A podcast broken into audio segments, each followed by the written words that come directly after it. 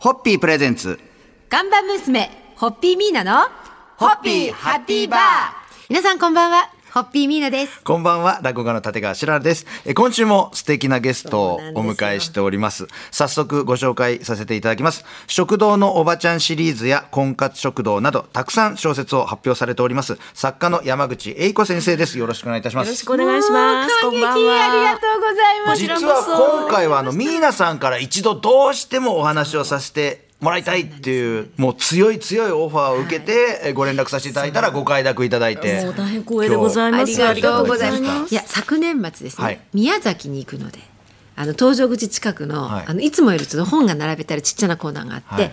でそこにあった幽霊居酒屋をはい。気になって手にして、はい。で乗りました。開きました。乗りました。開きました。いきなりホッピーが出てきて、えーと思って。で、あの、その作品、幽霊居酒屋、ちょっとご紹介させていただきますと、はえー下町新小岩の米屋という居酒屋さんが舞台となっております。まあ、これ以降ちょっとネタバレ的な感じになってしまいますが、落ち込んだり悩みを抱えているお客さんがふらりと入ると、優しいおかみさんが気の利いた料理でおもてなししつつ、心に寄り添うアドバイスで救われるという、時には常連さんにも温かい助言をしてくれます。けれど、後日またそのお店に行こうとすると、どこにも見当たらず、実はおかみさんは30年前に亡くなっていたというお話。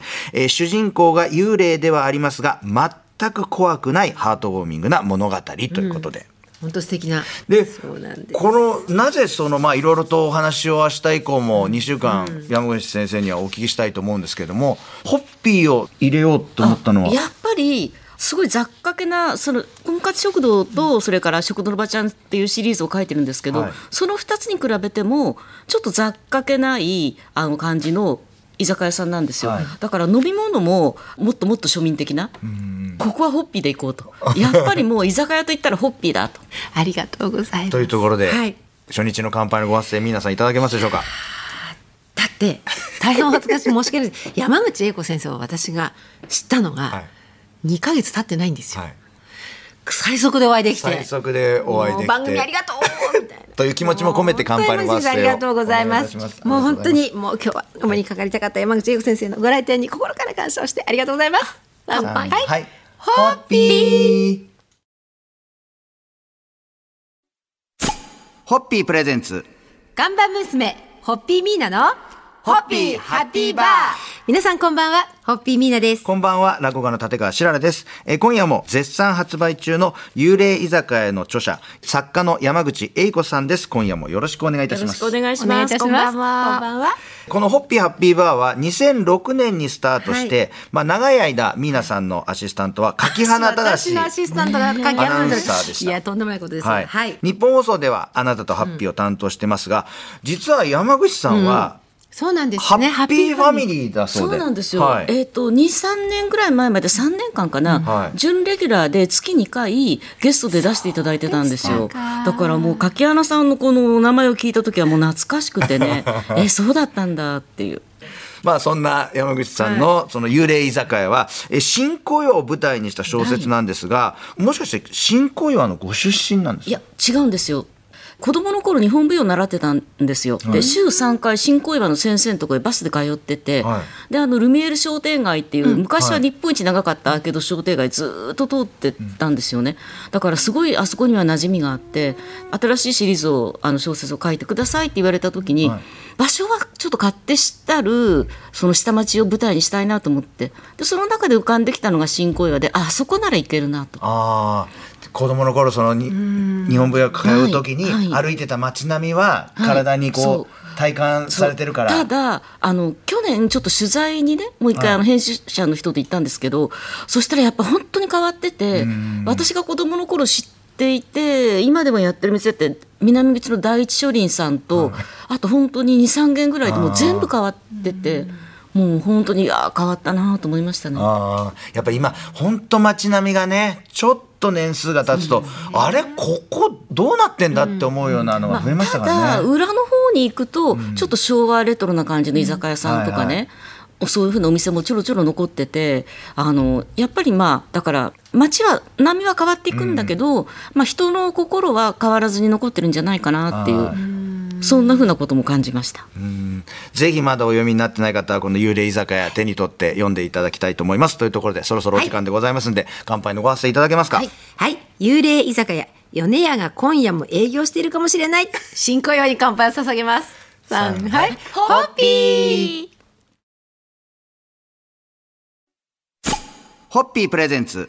看板娘ホッピーミーナのホッピーハッピーバー皆さんこんばんはホッピーミーナですこんばんは、落語家の立川しららです。えー今夜も絶賛発売中の幽霊居酒屋の著者、作家の山口英子さんをゲストにお届けしております。今夜もどうぞよろしくお願いいたよします。よろし。くお願いしこんばんはます。こんばんはあのー山口さんは幽霊居酒屋シリーズだけでなく、食堂のおばちゃんシリーズや婚活食堂など、食堂小説でおなじみということで。食堂小説、はい。なるほど。となるとあやっぱちょっと気になるのが、そのそれぞれこういろんな料理が出てくるじゃないですか。あだから、はい。あの料理で差をつけてますね。この書き分けているというか、3はい。はい。で食堂のおばちゃんシリーズって3人で営んでいる食堂なんで一番人手があるので、まあ、メニューも多くちょっと手の込んだものも出します。と。はい。で婚活食堂は四谷のおでん屋さんが舞台で。で、まあ、おかみさん一人でやってるおでん屋さんなんですけど一応おでんというメイン料理はもう出来上がってるものがあるので、はい。あとはおかみさんがちょっと季節に合わせて何品か自慢料理を作ってお出ししてると。はいであの幽霊居酒屋の場合は中でも一番の下町の新小岩の、はいとっても雑貨けないどこにでもありそうなあの何の変哲もない居酒屋さんっていう設定なんで、はいお料理はですね作り置きとレンチンにね ほぼ限定しております。あいやすごいお料理で書き分けるっていうの初めて伺いました、はい、だからこの山口先生の本ってこう料理が出てくると作りたくなったり食べたくなったりするじゃないですか。でも料理あんまり得意じゃない方は幽霊居酒屋シリーズから入った方がいいってことですね。幽霊居酒屋のシリーズはもう本当に作り置きとレンチンだけなんでね、レンチンはあなたでもできる。であの先ほどから食堂食堂っておっしゃってますけどその食堂っていうのはあの日本放送がある有楽町から新橋の間の JR のガード下にある新聞販売所の食堂っていうことで、はいそういうところもちょっとご縁ありますよね。私12年間勤めてまして、はいそうであの勤めてる時に松本清張賞という小説の賞を受賞して、でプロ作家への道が開けたと。いうところでございます。いろいろな意味でご縁があるご縁があるんですね、この有楽町という町。また明日以降もちょっといろいろとお話をお聞きしたいと思いますが、ちょっと残念ながらお時間でございますんで、今日の乾杯のご発声いただけますでしょうか？はい、えーお料理ができない私が最初に幽霊居酒屋を 読んだのは正解だったってこと正解だったってことがですね。よくわかりました、お料理が苦手な皆さんはぜひ幽霊居酒屋そちらをお手に取ってください。ホッピー。ホッピープレゼンツ。看板娘ホッピーミーナのホッピーハッピーバー。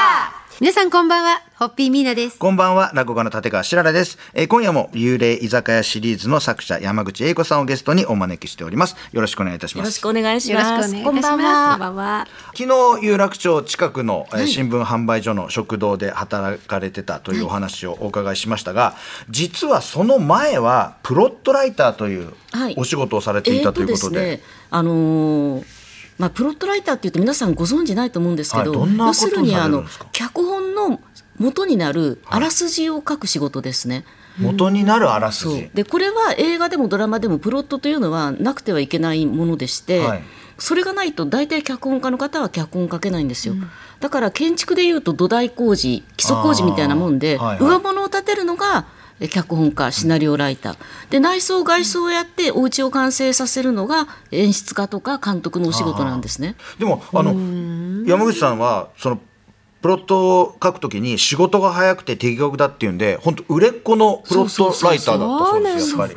だけどね売れっ子だけど本業にしたらもう本当に3年で死にますからあれ私だから当時は明日までって言われたら絶対明日までに書きましたからね。すごいですね。その一番基礎になるプロットを明日までって言われて明日までその先方が満足するようなものを作るって、僕大変な労力だと思うんですけどそこをさらっともやるからねっていう。書き続けたおかげで今だからすごい楽になってますよね。なんかちょっとしたヒントで話転がせるとか。はでプロットをどういうふうにプロデューサーが言ってくるかっていうと一人の男が3人の人間に命を狙われる話を書いてくれと、はいで主演を渡瀬恒彦を予定していてできればシリーズ化を狙いたいからラストで主人公が死ぬのはやめてくれと。で交通事故はあのスポンサー自動車会社だからやめてくれと。っていうふうに言われてだからそのハードルをいくつかプあのプロデューサーが置いてそれを超えつつストーリーを作っていくっていうのが一応プロットですね。これだそれ今聞いたハードルだけでも大変なことですからね超えていくのが NG が多いですもんね。多いですもんね、んそういう世界があるんだっていうの障害物競争みたいんな感じですが。それを超えていくっていうね。というところで明日以降もまたまたお話をお聞きしたいと思いますんで今日の乾杯のご発声いただけますでしょうか。いやーすごい。いや本当に山口先生の発想力とプロットに仕上げられるその才能スピード感、い、やもう本当に心からはい敬意を表して。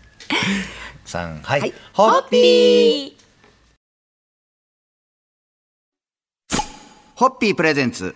看板娘ホッピーミーナのホッピーハッピーバー皆さんこんばんはホッピーミーナですこんばんは、落語家の立川しららです。えー今週は幽霊居酒屋シリーズの作者、山口英子さんをゲストにお話を伺ってまいりました。一週間どうもありがとうございます。ありがとうございました。やっという間の一週間、金曜日でございますが、えー食堂で山口さんが働かれていたという経験もあるかと思いますけれども、いろいろと生かされてるかと思いますが、小説の中でもう本当思わず生唾ごっくんするごっくんですよ酒の魚が次々といろいろと登場いたします。例えば、幽霊居酒屋では、お通しのセロリと白滝の柚子胡椒や、しじみの醤油漬け、えカレー風味の味玉とか、タコのカルパッチョ。もういろいろとね、もう名前を読んだだけでこれやっぱ、なんかこうタイトルというか、この料理の名前だけで食べたくなるっていうのが本当に絶妙な感じで出てきますよありね。がとうございます。私、ぜひ一度食べてみたくなったのが、お出汁のゼリー。はいはいはい。これおすましをゼラチンで固めただけのお手軽料理ですが、なんかもうお出汁のゼリーって食べてなくても聞いただけでなんか糸心をはい。優しく包んでくれるようはい。間違いない。な気がしますもんねこれ。あのでゼリーのまた食感がプルンプルンですからね、はいはいはい。喉越しもいいし、はい。暑い夏とかね食欲がない時とかねぜひお試しいただきたいですね。そうですねまだこの時期はあのそんなに暑さは感じない時期ですけれども、はいこれをちょっと覚えておいて夏ちょっとこう食欲ない時いいですね。96ページ96ページ。幽霊居酒屋読むと、はいその作品の中で、はい登場人物が美味しそうに食べてるシーンまで出てくるんで、そうするとより作って食べたくなると思うんですよ。はい普通のレシピ、レシピ本よりも。だからそういう使い方ありますよね、この作品って。ぜひぜひ。料理苦手な人ははい。まず料、あの幽霊居酒屋から始めてください。で、あの、まだお手に取ってない方は、あの、心配しないでください。あの、細かいレシピがちゃんと掲載されてますんで、はいされてます。はい。あの、その、作品の中から、あこれどうやって作るんだろうじゃなくて、ちゃんとレシピが載ってますんで、作ってね、召し上がっていただいて、はい。はい。もちろん作品の世界も楽しんでいただきたいと思いますというところで、お時間でございますんで、皆さん乾杯のご発声いただけますか？はい、幽霊居酒屋に登場する主人公あきほさんの絶品料理に乾杯を捧げます3はいホッピーえー山口英子さんには来週もお付き合いいただきますんで、よろしくお願いいたします。お願いいたします。